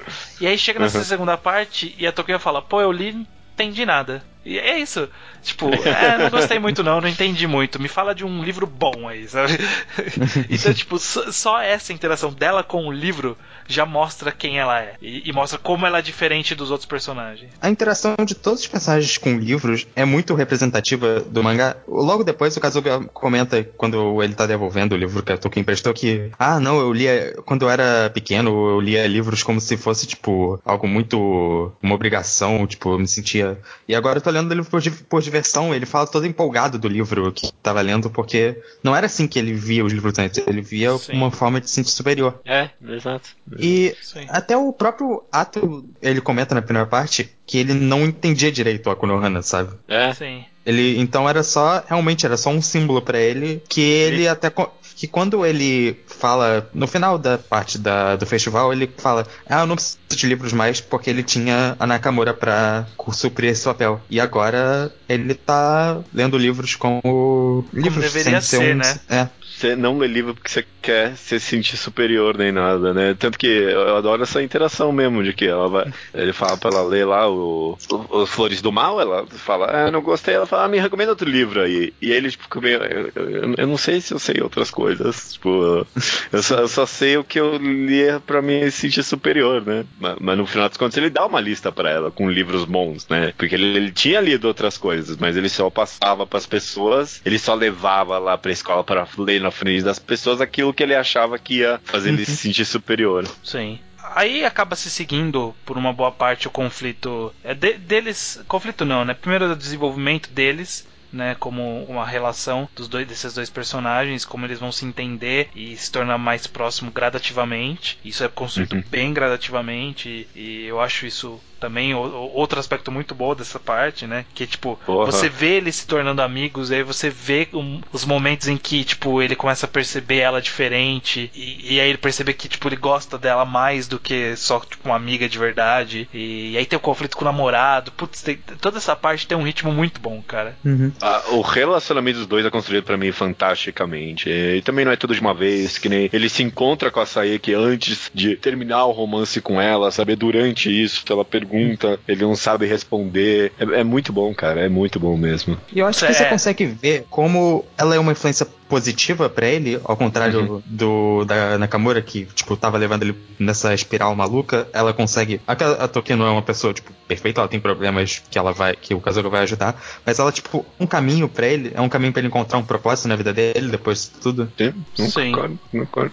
Sim. Eu que queria comentar com vocês sobre o ressurgimento da Saeki, que acontece no comecinho, talvez, dessa última parte. Eu, eu meio que odiei ela. O que, que vocês acham dela? Não, ela... Uma escrotona, meu. Ela, ela, ela, guardou esse rancor pro resto da vida, né? Ela, é. ela, não, ela não conseguiu superar o que ela passou. Ela saiu da cidade e ela não superou o que tá na cidade. Tanto que o namorado é muito parecido com, com o. É igual.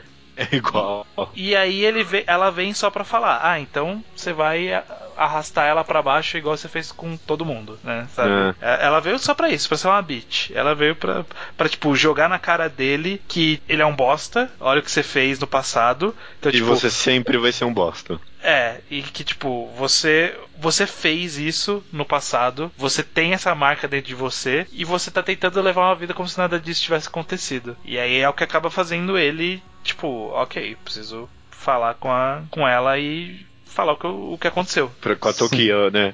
O que, o que é, é, Ela foi escrota, mas é uma verdade, né? Tipo, se, é. se, ele nunca se ele nunca voltasse pra cidade, se ele nunca resolvesse esse conflito interno que tinha dentro dele, que agora de fato é um conflito, é um conflito interno mais real. Não é que nem a, a primeira parte do mangá que é tipo exageros de identidade de coming of age, ele nunca superaria mesmo, né? É uma verdade, Sim. ela foi escrotona, mas era uma verdade, né? Sim, era uma verdade. E acabou forçando ele a ter que encarar tão a verdade. E aí, tipo, tem aquela cena boa. Eu lembro quando eu li eh, mensalmente que eu tava saindo, dele amassando a flor na mão dele e indo se declarar pra Tokiwa. Nossa, é o... essa cena. Essa é... cena é fantástica. A, essa cena a mão fantástica. dele amassando a flor é uma cena excelente, né? Uhum. Então, poucas páginas duplas, e, e, e, aí a página dupla dele se declarando, esse cara sabe usar, puta que pariu. Uhum. Não, e, todo esse negócio dele escrevendo o texto para ela e, apagando e escrevendo de novo e apagando e escrevendo de novo, e sempre tem o eu ali escrito, né? O ai, porra, isso é quadrinho ao máximo, cara, pra mim. Uhum. Sim. Bom, enfim, é. resolvido esse conflito, eles ficando juntos, acontece todo o acontecimento dele precisar voltar para a cidade. E eu acho que também é uma outra passagem muito bem feita que, que aí a gente começa a ver os efeitos que tipo a gente viu um micro efeito do, dos problemas na família dele para familiares da casa nele e aí na Saeki que passou. E aí agora ele voltando para a cidade a gente vê que tipo ele deixou Fudeu uma marca mesmo. ele deixou uma marca grande em tudo sabe? Tipo ele deixou na família em quem ficou para trás ele deixou na menina que não tinha nada a ver com a história e foi largada lá e também se odeia. É, é. E eu gosto como ele, ele percebe isso e fala: ok, se eu não limpar essa merda, eu não vou conseguir seguir em frente com essa menina, né? Uhum. É. Eu, eu, adoro que ele vai lá, amassa a flor, né? Na cena que a gente comentou, mas depois ele abre a mão e vê que ainda tem resquícios da flor, né? Na mão dele. Tipo, sim, a, a, flor sim. tá lá ainda, sabe? Tipo, ele não se livrou e por isso que ele tem que ir pra cidade, né? Eu acho muito bom isso. Inclusive, o simbolismo dessa flor é muito é, bom. O simbolismo dessa flor é muito bom. Eu acho que a, outro detalhe muito bom de quadrinhos é que quando ele fala que ele vai pra cidade, ele fala isso numa página dupla, tipo, de umas todo preto, chuvoso e obscuro, né? Uhum. Que é o que ele tá indo enfrentar, né? Todo esse passado obscuro dele. Uma cidade que ele Sim. nunca queria voltar. Mas Sim. ele precisa. Ele precisa voltar e encarar o passado. E essa acaba sendo a quarta parte do mangá, né? Que são os dois últimos volumes, com aquelas capas um pouco diferentes. Uhum. Que é ele finalmente, tipo, vamos encarar isso, né? A terceira parte foi meio que ele, ele tentando resolver o problema interno e agora ele tem que resolver o problema externo, né? Uhum. Então, tipo, ele é, chegou ele à conclusão... indo pra cidade e depois indo encontrar Nakamura. Mas Exato. antes disso, tem um capítulozinho muito que é esse detalhe de família que é ele tentando, depois que ele se declara pra Tokyo, tentar melhorar as relações dele com a família. E é tão simples, ele só sabe, ele só, tipo, conversa com eles depois, assim, tipo, fala, ah, eu cheguei em casa e tal. Quando ele pensa, ah, não, será que é justo só eu estar tá feliz com isso tudo? E Sim. ele não fez nada demais, mas ele tá, tipo, dando passos para melhora em outros aspectos da vida dele. Ele sim, tá melhorando sim. como pessoa. É, tá tentando recriar algum tipo de relação familiar ali, né? Uhum. Se, bem que, se bem que você comentou isso agora, eu lembrei de uma cena que eu adoro, que ele comenta isso com a namorada dele ali. Ele fala, pô, será que eu posso ser feliz? Será que eu tenho esse direito? E ela fala que, oh, eu também tô feliz. Eu também tô é, feliz. É, sim, sim. Porra, essa cena é boa demais, cara. Vai se fuder. Ah, é, é, é, é muito uma, tipo, uma representação máxima de, tipo, nenhum homem é uma ilha, sabe? Tipo, o cara tava ali todo sofrendo sozinho, pensando só nele ali, e não pensando que de fato ele podia estar afetando positivamente é. a vida daquela menina também, né? Depois disso tudo, ele foi uma influência positiva para alguém, né? Sim, é. pois é. é. Seguindo essa parte, então, em que ele vai se entender com Nakamura, eu, eu, eu gosto falando em quadrinização, de quando ele vai falar pra Tokiwa o que aconteceu, tipo, que ela entrega o livro para ele, ele fala, ó, eu não posso ler porque eu preciso te falar um negócio. E aí, tipo, tem uma página que é ele abrindo a mão, e aí quando ele abre a mão tem uma montagem de tudo que aconteceu, uma página dupla de tudo que ah, aconteceu. Nossa.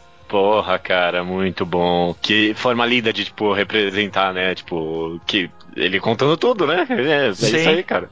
E na página seguinte, só o rosto dela. Ai, cara, puta quadrinhos, mano. Puta que pariu. Esse mangá é bom demais. E, e, eu gostei também bastante da forma como ela tem uma reação humana, sabe? Tipo, é, eu acho que eu preciso pensar nisso daí. Pô, o que, que você quer que eu faça? Você vem e joga tudo isso aqui em mim e acha que eu, que eu vou que eu não tenho como reagir, o que, que eu tenho que fazer, sabe? É, ela teve uma reação bastante humana ali. Uhum. O, que, o que forçou uma reação meio, tipo, uh, de roteiro nela foi o próprio Sakuga ali. Não, eu vou ficar aqui, eu vou ficar aqui. Aí ela rasga, ele sem toda aquela cena dramática, que eu gosto, eu gosto, tipo, dele dele. É. Aquela cena romântica dele se beijando no, no luar, eu acho muito bonito. E, e, dela, tipo, ser o oposto da Nakamura de fato. E tipo, não, eu vou te apoiar. Então, tipo, pela primeira vez, ele tem alguém que está querendo apoiar ele, né? Ele tava sempre tentando apoiar alguém né, na história inteira. E aí nessa hora ela fala, não, eu que vou te apoiar agora. Então é. é, um bom ponto de virada que vai culminar nessa última partezinha de tudo que é o reencontro dele com a Nakamura. Finalmente ele acontece. Que, que, Foi surpresa que... para vocês quando vocês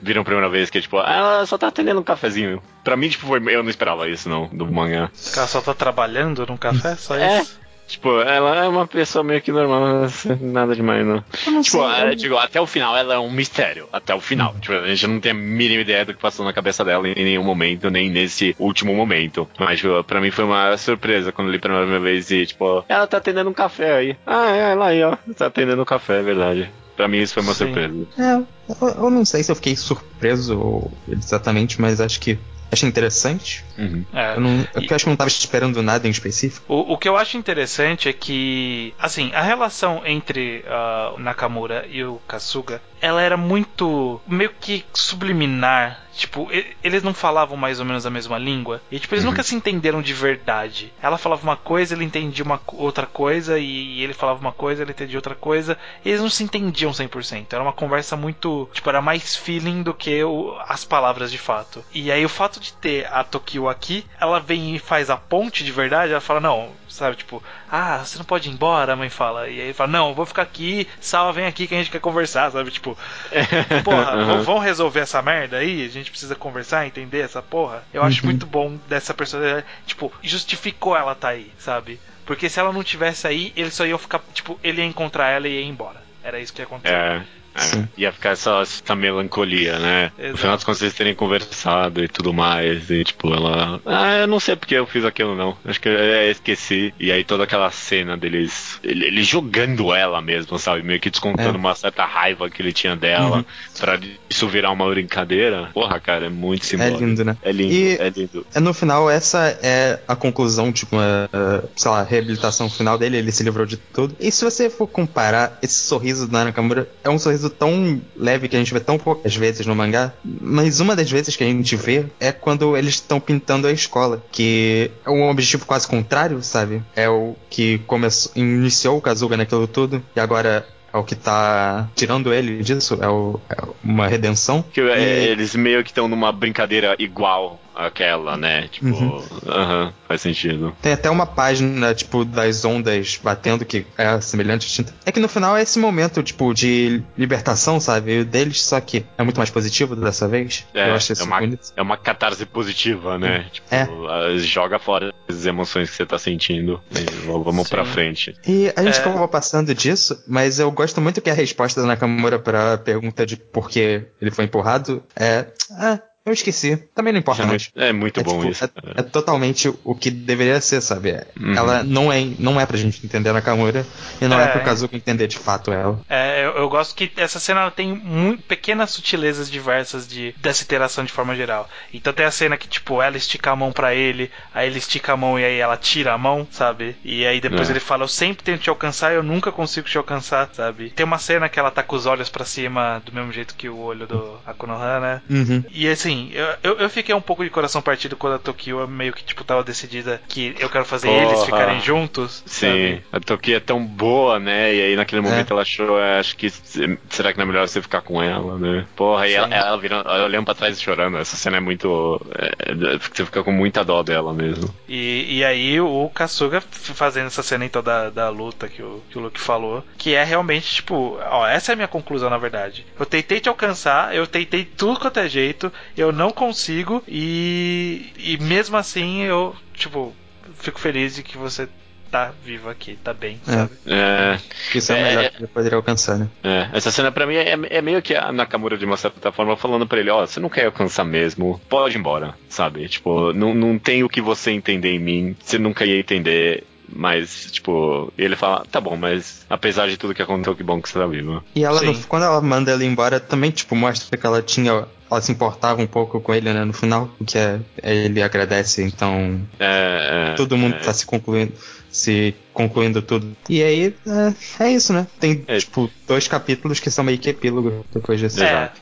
É, tem, tem uma cena, passar- pelo menos nesse epílogo, que eu queria ver qual a opinião de vocês, que é, na, é, é o- é o começo do penúltimo capítulo, que é uma flor gigante. É, é- é um sonho ali, né, do Sakuga, que ele tá olhando pra flor gigante, tá caindo um monte de pétalas delas. Eu, eu errei de novo o nome do É programa. o isso? finalzinho, né?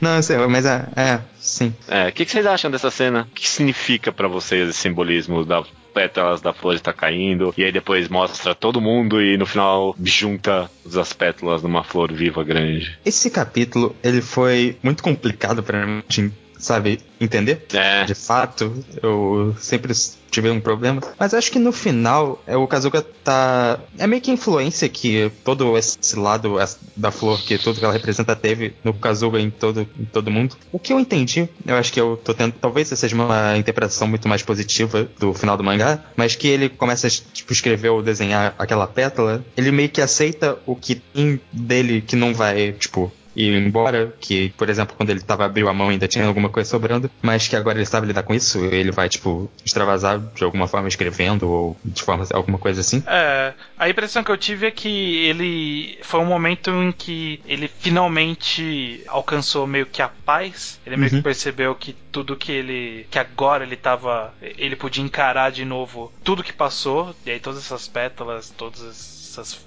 fitinhas aí. Tudo que passou, todos os acontecimentos, tudo aquilo. E ele pôde encarar isso de frente, ver aquilo e enxergar, tipo, todos esses micro acontecimentos como tudo que ele foi que aí é a flor, né? Tipo, a flor completa. E não é a flor do mal com o olho, né? Encarando ele, sim, tipo, é uma flor. A flor sempre representou quase que um julgamento interno dele, né? De tudo que acontecia, a flor reagia a ele e agora uhum. ele consegue olhar para a flor sem ela ter uma expressão de verdade, sem ela ter uma reação de volta para ele, sabe? Tipo, ó, eu que tô olhando para ela, não é ela que tá me olhando. E aí ele é meio que conclui que tipo, ele consegue encarar isso e pôr no papel essa história. É, uhum. é o que eu consegui pensar disso. Uhum. Eu, eu, Acho que no eu, final é isso. A minha análise é bem parecida com a de vocês dois. Eu li exatamente isso, que tipo, é meio que uma resposta pra crise de identidade, da busca por uma personalidade e saber quem você é. A resposta é viver, cara. Porque, tipo, as flores, as pétalas caem, elas vão passando pela vida de todo mundo que passou no mangá, sabe? Até as pessoas mais meio relevantes, vai mostrando a vida do do, protagonista, da Saeki, da Nakamura, tendo filho, todo mundo, a Saeki se reencontrando com amigas, e tipo, essa é a resposta pra, tipo, quem é você? Você é viver, sabe? E aí, tipo, você vai descobrindo enquanto você vive, e uma hora você olha para si mesmo e você é uma pessoa completa, né? Kazuga, do começo do mangá, não tinha como ter essa flor, porque ele não tinha vivido o suficiente ainda, né? Sabe? Ele não tinha nada para preencher, ele não tinha pétalas, ele não tinha micro acontecimentos para olhar, né? Então ele tinha essa crise dentro dele, mas só de viver, só de todo mundo ali estar tá vivendo e resolvendo conflitos internos, preencheu-se a flor no final das contas. É, agora, no final, ele sabe lidar com tudo o que aconteceu e é esse o grande ponto. Bonito, cara. Inclusive. Tem um detalhe no capítulo anterior, é esse, eu queria uhum. voltar a isso, porque Pode ele falar. fala negócios de ele fala que ele tá lendo a Konohana pro amigo dele da faculdade e, ah, agora eu até que tô gostando. É. Isso é tão representativo, né? Que agora Sim. ele tem essa maturidade para ler o livro como um livro e apreciar o que ele tem a dizer. Sim. É, essa cena é boa mesmo. A gente vai precisar passar e discutir rapidamente, porque não tem como evitar, esse último capítulo. Porque eu conheço muita gente, muita gente que falou que o final é uma bosta por causa desse último capítulo. E é. aí, para todas essas pessoas, a minha reação sempre foi falar: o último capítulo foi o penúltimo e esse foi um extra. Tipo, é a forma que eu fiz as pessoas, tipo, é, é talvez é, não seja tão é, ruim assim. Porque para mim ficou meio claro que era isso. Porque a história, de fato, a sequência de acontecimentos acabou ali, no penúltimo capítulo. É, um Esse capítulo último capítulo acaba sendo um extra. É, uhum. exato. E é um capítulo importante. Eu acho ele um capítulo interessante pra gente ver, de fato, um pouco da Nakamura. Ah, Sim, eu, então. eu concordo. Eu concordo muito do que a gente conversou aqui sobre a impossibilidade da gente compreender a Nakamura tem a ver com a minha leitura desse último capítulo. De tipo, ou metaforicamente a gente nunca ia entender ela, ou de fato ela era maluca e, tipo, não cair entender ela também. Então, tipo, não, é, muito é. da minha análise na releitura tem a é. ver com a leitura desse último capítulo. Eu, eu vejo esse último final... capítulo de forma metafórica, tá? Eu não vejo isso que, tipo, ela viu o mundo realmente bizarro desse jeito. Não, Claro que não, mas. Ah, eu, eu acho que tanta certeza, mas tudo bem. Não, ela não viu o mundo assim, tipo, literalmente, mas acho que no final a gente entende que o sofrimento dela era muito maior, era representado dessa forma, era muito maior a um ponto que a gente não ia conseguir entender mesmo. Ela, sim, ela sim. tinha uma visão diferente de todos os outros. O Kazuka realmente nunca ia conseguir entender ela. É, essa é a impressão que eu tenho, que, tipo, a gente não, não sabe mais ou menos o que ela sente, porque a gente não consegue entender o raciocínio dela. Sabe, tipo, ela não está vendo essas pessoas como manchas, mas, tipo, para ela elas são manchas sabe? Tipo, uhum. é, no, no, entendimento dela. E não, tipo, ela enxerga assim. E sim, tipo, ela conclui que é assim baseado no que ela sente. E a gente não uhum. sabe o que ela sente, a gente só sabe o que, o que, que isso resulta. Resulta nela sentir essa ansiedade, resulta em ela sentir que ela tá toda imunda, cheia de moscas, a sombra tá vindo para cima dela, tentando engolir ela. Então, tipo, é como ela se sente, não o que uhum. ela vê de verdade. Pelo menos pra mim. Pra mim, só quero dizer que pra mim ficou ambíguo. E, tipo, mesmo se ela tá vendo assim, literalmente, a análise é a mesma, sabe? Tipo, uhum. é, a gente não entende ela. É, e a gente não entende o que ela tá pensando, mas esse último capítulo mostra a força dos sentimentos dela, né? Tipo, a força do sofrimento que ela tá passando. E acho que isso é importante para terminar o mangá, de fato. A gente terminou a história do Kazuga e depois a gente viu um pouco de como um relance de como era a vida da Nakamura.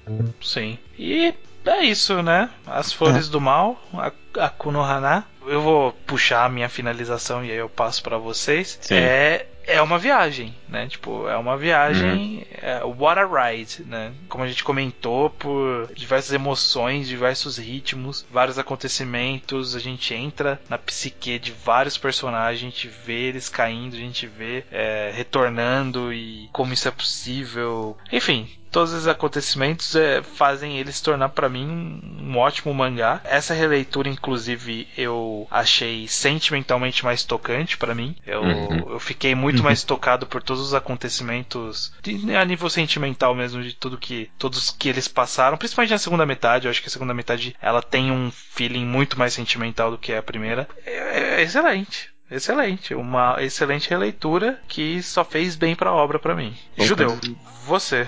É, cara, eu Assim, eu imaginei que depois de ter gravado esse podcast, meu conceito do mangá cresceria bastante. É comum isso aí mesmo, né? Depois de fazer um mangá enquadrado, a gente gosta mais dos mangás. É, raramente é o oposto, né? De vez em quando acontece, mas eu sabia que depois de conversar com vocês sobre a Konohana, eu ia gostar mais e de fato agora eu gosto mais mesmo. É, eu cheguei a comentar de que eu acho um pouco pretencioso o mangá, mas porra, depois de conversar com vocês, a gente conversar tão honestamente sobre simbologias e o que cada coisa representa desse mangá, sabe? Não dá pra falar que isso é pretencioso, sabe? Tudo que o cara colocou ali tinha propósito e são coisas da vida real mesmo. Então, sabe, no final das contas eu só gosto muito mesmo de Akunohana e eu também percebo o quão ele é bom em fazer quadrinhos também, cara. Tipo, a Kunohana é um. É, é, é, é, além da história, é um ótimo. É um ótimo, uma ótima arte sequencial. É muito bom mesmo, cara, sabe? Aquela montagem que você falou ali, estranho, o uso de página dupla desse cara, o uso de quadro silencioso, o pacing. Porra, cara, que mangá do caralho. É muito bom mesmo. Sua conclusão final aí, Luke? A Konohana sempre foi um dos meus mangás favoritos, mas é aquela coisa que você não lembra exatamente por quê, você só lembra o quanto ele te afetou. Essa leitura me fez realmente lembrar o porquê eu gosto tanto desse mangá. Que é uma jornada, que o Estranho falou, por esses personagens. E é uma jornada tão completa. Aquilo que eu falei que eu acho que a segunda parte diferencia a Konohana pra mim é muito verdade, porque. Sim. É um algo que eu vi pouquíssimas vezes um personagem passando, tipo, depois de tanta coisa, você ter uma continuação dessa história e aprofundar tanto o quanto o personagem está sentindo. Eu concordo com o Judeu que é incrível como quadrinhos, a quantidade de páginas duplas fantásticas ou sequências, ou até, tipo, puramente expressão dos personagens, como ele trazia muito emoção só com, só com isso. Os simbolismos também. O Judeu falou que o mangá é um pouco pretencioso. Eu acho que ele é um pouco propositalmente na primeira parte, sabe? Quando o Kazuga tá. Quando o Kazuga é, é aquele garoto hipster.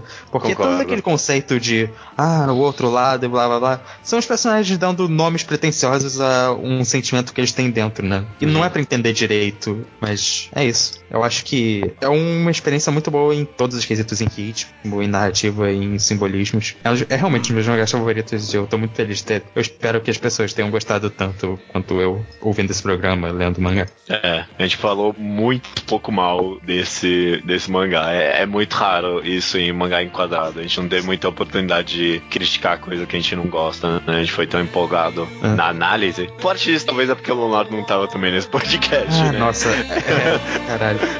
Eu, eu, eu, eu, acho que você quer dizer ainda bem, né, Luke? No, no fundo, talvez, um pouquinho. Um pouquinho, né? Ele defender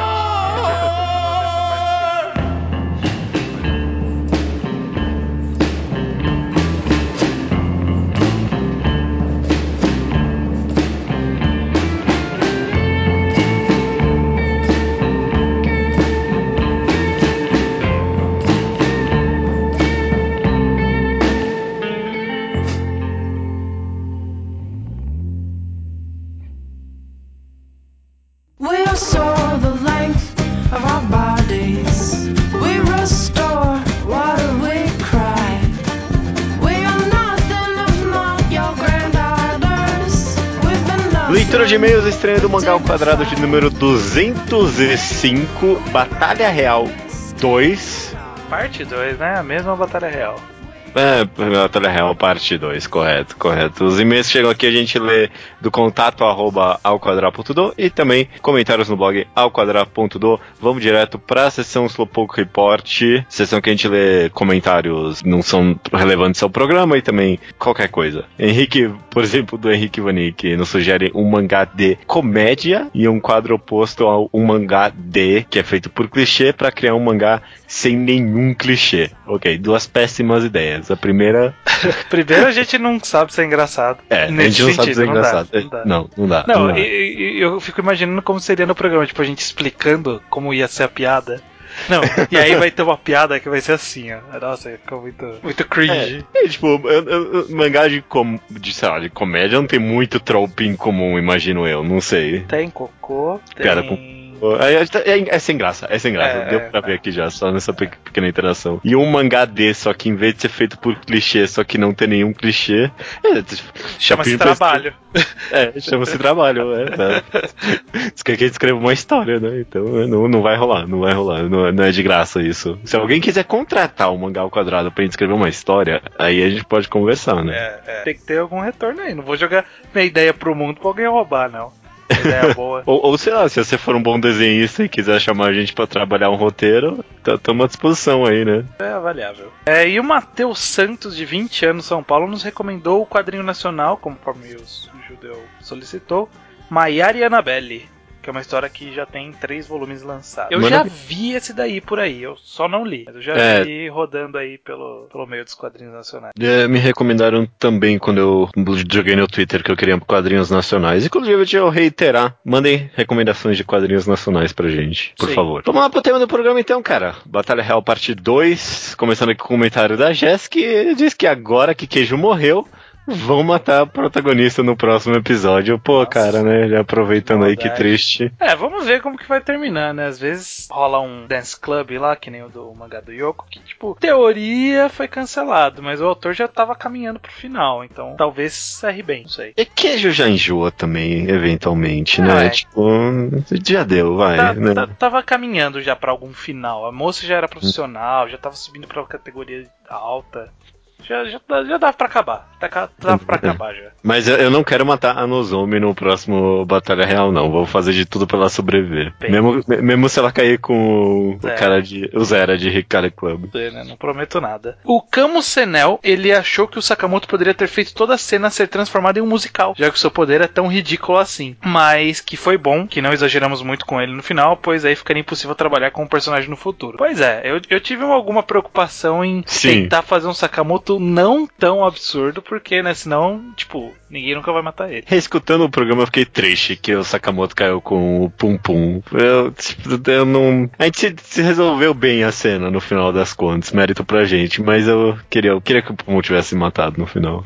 É, nada impede de acontecer no futuro, vamos ver. Não, o que, que os, próximos, os próximos encontros nos proporcionam. Mistério.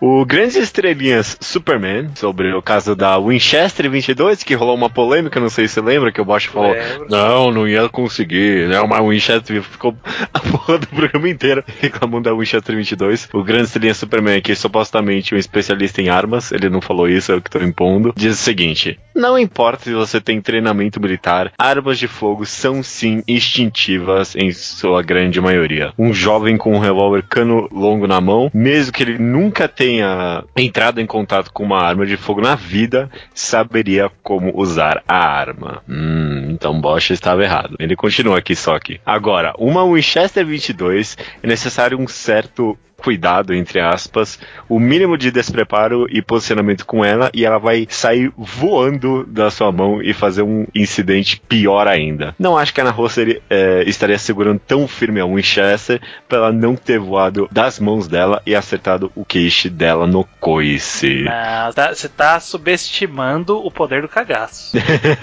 Você nunca viu aquelas pessoas quando ficam muito nervosas se agarram com, no braço de alguém e começam a apertar muito forte? Sim. É assim, é assim. Ela tava com cagaço, ela aperta forte. Con Contrai-se mais os músculos quando você tá nervoso. Então, eu Não, acho que ela é- ia estar segurando bem o suficiente. Mas acho que ia, sei lá, ia, ia matar o Takagi e aí o Koichi ia dar um, negócio ela na ia cara cair dela. pra trás, sei lá. É, uma coisa assim, pode ser. O Takagi ia morrer, certamente. É, morreu bem, morreu bonito. Morreu bonito. O Sérgio Júnior, 20 anos, estudante de jogos digitais de Presidente Prudente, diz o seguinte: Não foi levar em conta o lado manipulador da Yuno e manipulável do Kurosawa, é, sendo que é um cenário bem possível ela usá-lo para conseguir sair da ilha e voltar ao Yuki. É, mas como no encontro que a gente armou eles já partiram para um embate de cara, né? Não precisou. É. Se tivesse acontecido, tipo, os dois tivessem se desarmado, aí poderia ter rolado, tipo, um papo ali. Ela jogando É. um papo pra cima dele. Mas o Ou, aconteceu. ou eu não ter caído sem arma, alguma coisa assim, sabe? Até era possível alguma coisa. Eu Não... Ou se eles tivessem encontrado mais num campo aberto, né? Acho que o negócio de ser um lugar fechado, assim, que um entrou primeiro, acabou não É. facilitando muito. É, a aleatoriedade desse jogo é esse. É isso aí, cara. É, e ele diz que o encontro da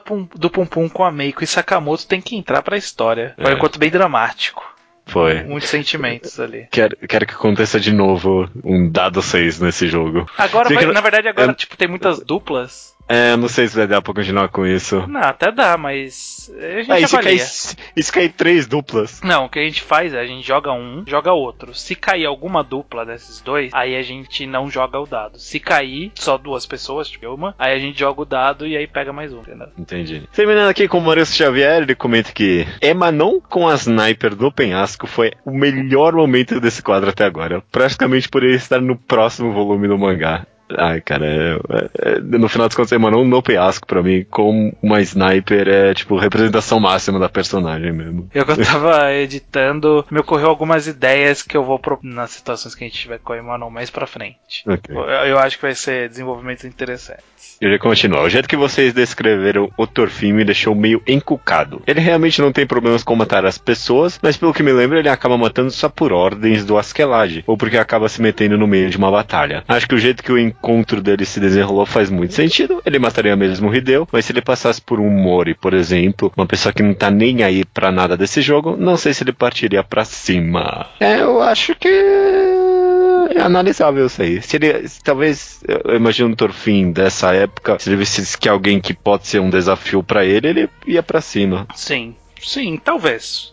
Talvez, é porque o, o, o Hideo tava lá com a mesma arma que mataram. Não a mesma, né? Mas fisicamente parecido com a arma que matou o Jabu, então ele representou perigo. Opa, fica esperto. E vocês vão ver, né? Também tudo depende da forma como eu encontro. Eles estavam na praia, estavam num lugar aberto, então estavam um de frente com o outro, não dá pra fazer graça ali. Agora, se tivesse, tipo, sei lá, no meio das árvores, ele poderia ter. Não, vou evitar esse cara, não vou, não vou lutar com ele. É, depende, depende de Tudo muita é coisa. aleatoriedade. Tudo é aleatoriedade. É, cara, essa batalha real promete ainda. Quem, quem, quem você acha que tem mais, mais chance de ganhar o jogo até agora? Ixi, tá difícil, hein, cara. Tá- Eu, eu vou esperar a gente falar de todos os personagens pelo menos uma vez. Ok. Quando a ok. gente decidir como todos estão, eu vou sugerir, eu vou tomar ideia. Você já tem um? Emanon. Emanon, eu acho que Emanon só não vai longe porque vocês querem matar ela eventualmente. Você e o Leonardo. Não, eu não. A minha ideia é diferente pra ela. Eu tenho, eu tô botando fé nela, cara. Pode ser que só na cagada ela acabe atirando de todo mundo naquele penhasco, não é possível? Porque, bom, não- eu não sei se ela vai ficar ali também. É, Mas eu, eu tô torcendo pra Emanon.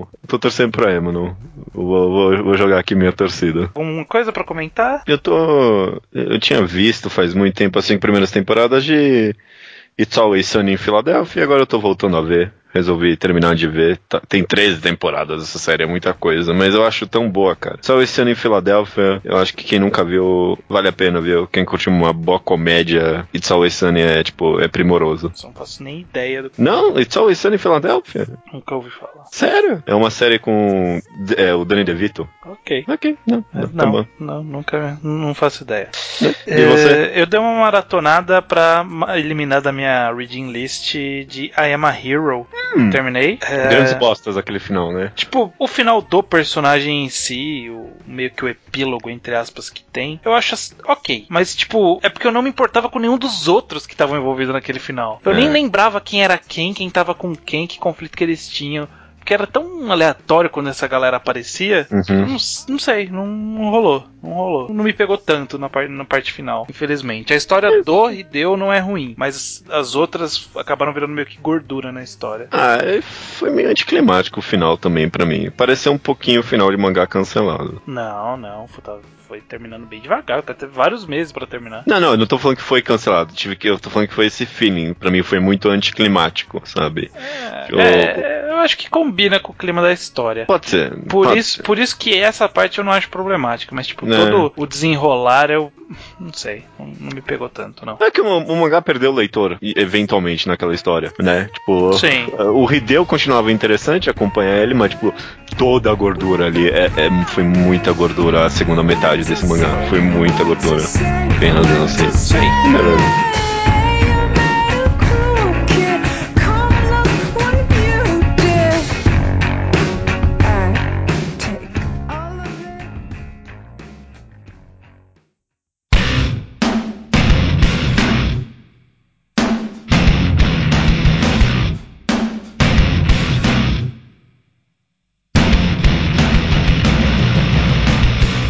Recomendação da semana é minha.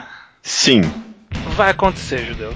Ô, louco. Chegou a hora. Não, não chegou a hora. Chegou a hora. Não é possível. Tá na hora de Promised Neverland ser uma recomendação do Magal Ah!